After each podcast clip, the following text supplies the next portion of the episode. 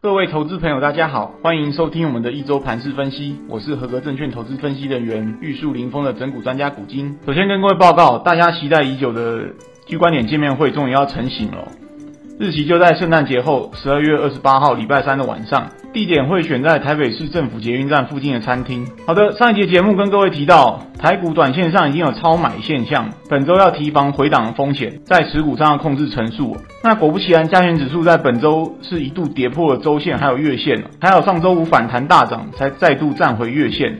那另外金融股指数哦。上一集节目跟各位提到，由于跟欧美金融股相比，或者是加权指数来比的话，台股的金融指数位阶都偏低哦，所以短线上应该有补涨的机会。那我们看到上周金融股相对大盘来说还是比较强一点啊，周线上是收个小黑。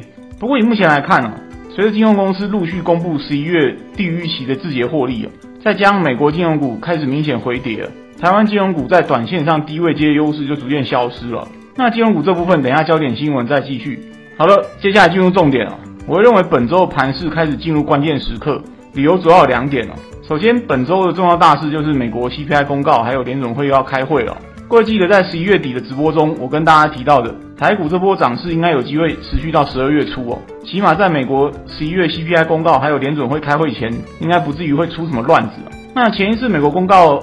十月份 CPI 的时候是带动全球股市决定反攻哦。那这一次到底是会给市场惊喜还是惊吓？坦白说，真的不知道。只是说目前美股道琼短线上已经盘出个头部，上涨压力似乎已经开始成型了，还是先保守一点比较好。那第二点呢，就是均线了。目前加权指数是失守了五日还有十日线，但是月线呢，也就是二十日线这边是持续往上爬。预计在本周这些短期均线就会全部纠结在一起哦，一样也是在酝酿变盘。那你问我到底是往上还往下？坦白说，我觉得几率一半一半。那不过对多方来说，有个重点就是，现在指数月线位置大概是一万四千六百多点，短线上不宜再度跌破，不然行情持续回档的压力就会大增了。那以上做个总结来说，我会建议大家现阶段就是要控制持股成数到一个相对低的位置。那接下来是焦点新闻，除了刚才提到美国本周 CPI 还有利率决策会议之外啊，台湾十四家金控近期公告了十一月自结获利，那蛮令我意外的是创下历年最差十一月成绩哦。那这当中主要还是因为汇兑损失的因素，以寿险为主体的金控像是富邦金，上个月就亏了一百六十亿，国泰金也亏了接近八十亿哦。那这也难怪为什么台湾金融股看起来位阶比较低，其实还是有道理的啊。那寿险股今年也是多灾多难哦。上半年先是全球股债大跌，下半年遇到防疫险之乱，还有台币升值的影响。那即便如此哦，现阶段我还是觉得整体金融业最差时刻还没有到。要长期投资的话，我仍然会建议再等一等。最后跟各位报告的强势族群，本周筹码集中的强势族群在传产这边比较多，像运动休闲的如虹、丰泰、宝城，还有餐饮股的王品、精华，都相对强势哦。那电子这边的话，持续轮动到一个比较小的一些次产业，像 IC 检测的宜特、宏康。那整体而言的话，资金仍然在快速的轮动。那至于筹码发生的弱势族群，就包含像面板、低润还有 ABF。那其中面板跟低润，我之前提过。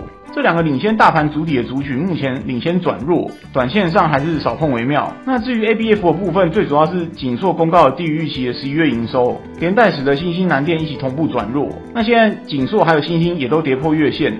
那之前提过很多次哦，ABF 是判断大盘多空很好的指标。目前这当中，我会特别留意南电，因为它 BT 的营收其实没有像景硕那么高的占比，影响其实应该是比较轻微的。但如果说连南电的股价都转弱，我就会对于之后盘势发展比较谨慎了。好的，节目到此进入尾声。二零二二年的股市投资需要考虑的面向很广，变数也很多。我在投资机关点的粉丝团上也会分享每天观盘重点给大家参考，希望对各位的操作有帮助，在股市里能稳中求胜。最后不免俗套跟大家说，如果以上内容各位觉得有帮助，请记得按赞、分享、开启小铃铛，顺便加入投资机关点的粉丝团。我是整股专家股金，我们下次见。